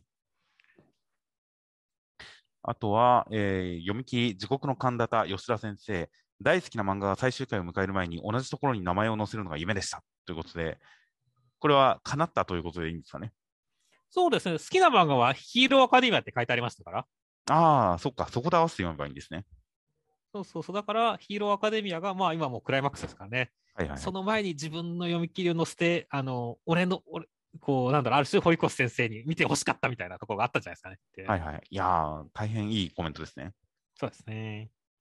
まあ、あとはもう相変わらずマッシュルの河本先生のサイゼリアのハンバーグステーキ美味しいっていうコメントがなんかこう子供っぽくていいなって思いましたね。もう本当になんか一貫してますね、コメントは。いや、本当はなんか、なんか、本当楽しみだもん、河本先生のコメント読むの。そうですね、確かに。河本先生のコメントは毎回気になっちゃいますよ。うん。あとは、守れ守護番の井原先生、言われたいセリフ丸一、今の部活にはあなたが必要です。戻ってきてください、先輩っていう コメントがはいはいはい。先週言ったこの言われたいセリフってこういうやつかって思いましたね。そうですね。まあ、実際の井原先生にっていうか、シチュエーションも込みで、if、もしっていうことなんですね。そういうことですね。別に井原先生が何かの部活を辞めて漫画家やってるわけじゃないですからね、きっと。まあそうですね。というなんかシチュエーション込みで本当に好きなセリフっていうことを、なんであれば一応なんか理解できました。そうだね。だからまあこれからどんなのが見え、どんなものを出してくるか楽しみだねっていう。そうですね。連載が続く限りこれを重ねていってほしいですね。そうですね。あとは逃げ上手の若君松井先生。柿の種のピーナッツいらない派です。本体のみの、お本体のみを味がなくなるまでしゃぶりたいっていうことで。はいはいはいい。やー、僕はもうピーナッツいる派の人間なんで、松井先生とまさかこんなところで意見が違うことになるとは思わなかったって、ちょっとショックでしたねっていう。へえ。まあ僕も、まあ、両方ある方が好きですね。うん。ピーナッツも柿の種も両方ある方がなんか食べ心地として、なんなら一緒に口に含んで噛みたいぐらいですよ。いや、本当そうだよね。いやー、まあでも松井先生はそっちなんだと思ったねっていう。まあそうですね。確かになんか、もっといろんなものを受け入れそうな気がするんですけどね、松井先生は。そうだね。もうだから本当に、なんだろう、まあ、もうキノコ、タケノコ派だったらもう別の派閥だったくらいのショックが受けたけど、まあ、なんとか大丈夫でしたよっていう。なるほど。まあ確かにちょっと、ああ、そうなんだっていう意外性はありましたが、別に個人的にはそんなショックでは別にないですね。はい。あとは、ピピピピピピマフロ先生、伊能さんがとても可愛い新連載が電子版1号から開始です。ぜひ、ということで、また電子版限定の連載が始まってますね。はいはいはい。伊能さんという昔、あのジャンプの本誌にも、本誌の方にも読み切りが載った、あのー超能力のエリートの少年と、それよりすごい天然の女の子の話ですね。そうですね。あの、女の子の中にあるイメージの絵がすごい、かわすごい笑った記憶があります、そうです。ね。なんかイメージのキャラクターが出てましたね。あれの連載版が電子版限定で今やっております。まあなんか全部読んだら何か言及するかもしれません。はい。あとちなみに僕とロボコの宮崎先生、先週ダイエットをやめた話をしてましたが、数年ぶりにスーツを着たら全く入らず慌てて買いに行きました。やっぱ痩せようというコメントでした。一周でもう意見変わっとるやんけってね。いや、やっぱスーツが入らなくなるくらい太ってるのは良くないですよ。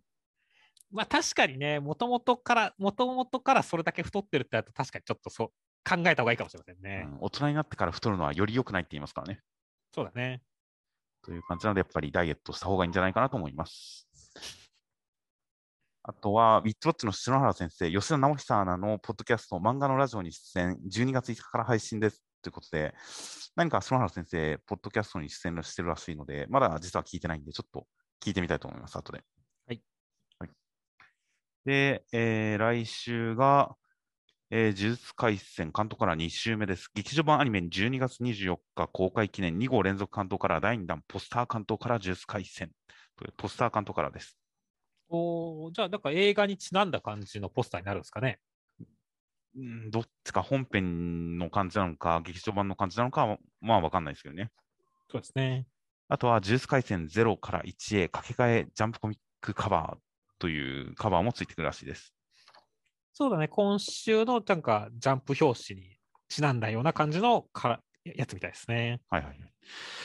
というのと、センターカラーが最新コミックス5巻発売直前期間続々重版大人気御礼センターから坂本デイズと、えー、ついに史上最大のクラフトへ大人気御礼センターからドクターストーンと、もう一つが、えー、黒子のバスケ、ロボレーザービームの藤巻忠俊先生、待望の最新作、学園コメディアクション読み切りセンターから51ページ、キル青春。どこで切るんでしょうね、このタイトル。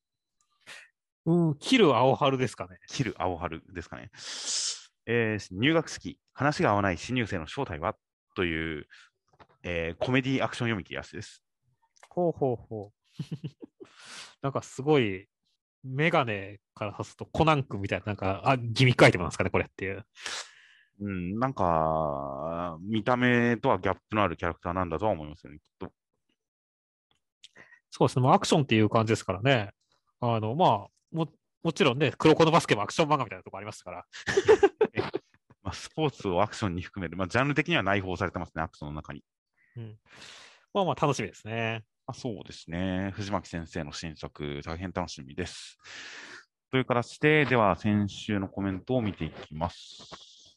えー、ヒーローアカデミアに関するコメントで、あの表紙、キャラクターモチーフの動物が描かれているので、デフが羊だったということに関して、羊は割と攻撃的、頭突きやばいというコメントがありました。いや、そうだね。そう考えると、やっぱデク君のイメージにぴったりかもしれませんね。まあ、そうですね。あとは、まあ、先生もオフモフって言ってますが、まあ、一番のイメージは本当、紙質な感じはしますけどね。ああ、確かにそうですね。うん、先週はっきりとは言及しませんでしたが、紙質で羊なのかなとはちょっと思いました。まあ、癖系みたいな感じとかは、ちょっとあのイメージありますね。うん、あとは、ジュース回線のコメントで、あの、玉剣さんがやられちゃってるレジーさんにやられてることに関して、毎回ひどい目に遭う犬ということで、言われてみれば玉剣は大体いつもやられてますね。そうだね。まあまあ、やられやすいっていうのはありますけどねっていう。まあ、そうですね。そういえば、今週のあの人気投票結果、玉剣の黒と白が同票で並んでましたね。おお、いいっすね。なんか、結構そういった意味でミラクル起きてますね。それに対して玉剣の現状、紺、混ざった方がかなり下でしたけどね。いやー、どうしても、まあ、これからじゃコンさん、まあ、今回もやられちゃったから、あんまり順位上がる要素がなかったけど。そうですね。黒と白の方が人気あったんですね。うん、という玉剣さん、今後の活躍が、まあ、待たれますよ。そうですね。あとは、えー、アンデッド・アンラック、師匠のせいで潜めてたけど、シェーンやばいやつっての再認識ということで、先週、喜び勇んで、アンディを攻撃していたシェーンさんはやっぱりやばいやつだというのがよくわかりましたね。そうだね。もともとバトルクレイジーでしたからね、普通に。そうそうそう、死んでも治ってねってね。なんか、師匠のトラウマとか除いてもやっぱバトルクレイジーでしたからね。そうそうそう。まあ、その辺はでも、なんか、俺は微笑ましいところだと まあ、そうですね。いい、いい、好印象だけど、まあ、やばいやつなのは確かだなというのが、久々に見れる展開ではありましたよ、確かに。そうですね。そうそうあとは、マグちゃんのところでね、やっぱこう、人気投票に対する驚きのコメントとかね、納得のコメントみたいなのが多かったですね。はいはいはい。まあ、その中でやっぱね、投票の時にラフタークさんが一番かっこよかったからとかね。あと、我々は洗脳されてしまってたのかっていうね、まあ、狂乱の上位存在ですからねっていう。そうですね。コメントがありましたね。ナプタークさんに支配されてますよ。いや、本当だね。だから、まあ、読者を支配すればナプタークさんっていう感じですからね。あの人気投票を踏まえた回が読みたいですね。そうだね。下克上ナプターク。みんなに愛されているナプタークさんという回が読んでみたいですね。そうですね。なんかもう夢落ちのあれしか見えねえけどなっていう。の少しさんが見せた夢だったみたいな感じしかのオチになりそうな気がするけどなってね。はいはいはい。あとは高校生活で、ゆみきさんがマフラーをつけてくれた、作ってくれた、作ってはいない。マフラーをつけてくれた展開に関して、雨の降る難民救済というコメントがありまして、うん、言われてみれば、雨の降るの主人公はマフラーしてたなと思いましたよ。暑い中。いやー、なかなかこう、一瞬、んって思うコメントだったね。まあなんとか思い出したけどっていうねあ。確かに言われてみれば、もう雨の降るの特別版が公開される週にあれというのはもう、明らかなネタかぶりですね。そんな終わってもなお、こう、こんなネタかぶりがっていうね。そうですね。あとは、まあ、目次コメントのところでね、まあ、いろいろこの、あ、誰とくっつくんだみたいなとかね、最終回でいろいろな人がくっつくみたいな話をしてる中でね、はいはいはい、正直最終回発情期ファイナルファンタジーをやめてほしいっていうコメントがあって。はいはいはい、それと見れば、それ、空知先生がこう、一個ネタとして消化したと思ってね。まあまあ、でもあれは作中人物同士がくっつく展開じゃなかったでしたっけ？まあ、そうだね。あの、全く別のね、この、作中にも登場してないやつとくっつくとはちょっと違いますけどね。はいはいはい。まあまあ、でも確かに、最終回付近でカップルがたくさん成立する展開っていうのは、まあ、あるにはありますし、確かにそれがただただ意外なだけの展開だったら、ちょっと戸惑っちゃうかもしれませんね。そうですえ、ね。このキャラとこのキャラがっていう、ただ意外なだけだったら戸惑っちゃうかもしれません。あと、そのキャラクターの恋愛論で言ったら、大人の恋愛自体を目的とした漫画で、最終話が別の人と付き合ってたとかみたいなずらしというか、考えさせる展開はありかなと思うけどっていうコメントですとか、あと、知らないキャラが事件解決したら読者が困惑するのと同じだと思うんだけどね。そういうテーマならいいけどっていうことで、恋愛漫画においてキャラクターがそれまで出てこなかった知らないキャラとくっついてしまう、結婚してしまうみたいな、そういう展開に関して、事件を知らない人が解決する展開に例えたという、このこのコメントがなんかちょっと分かりやすかったですね。そうだね。あの、やっぱりこの、まあ、それは開示されてないでしょみたいなのは確かにあるからね現実においては大抵の事件は知らない人が解決するんだろうけど、漫画でそれをやられるとちょっとっていう、その感じもちょっと重なる感じがしてよかったですね。そうですね。確かに知らないとこいろんなろで解決。人の意見を聞いたおかげで、だいぶなんか、さらにこう理解が深まった感じありましたそうでねす。ね。まあ知らないところで解決しちゃうとちょっと乗れないっていうのは確かにあるかなという感じがします。というコメント等々がありました。という形で、では先週広告いただいたのが、えー黒沢さん、ナインテラさん、犬さん、笹田さんの4名の方からまた広告をいただいております。毎週大変ありがとうございます。ありがとうございます。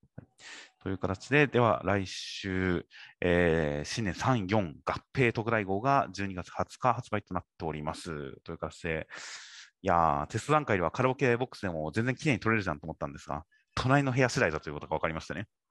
そうですね。たまにめちゃめちゃ音き、なんか歌声聞こえてましたからね。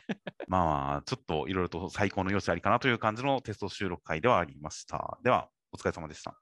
お疲れ様でした。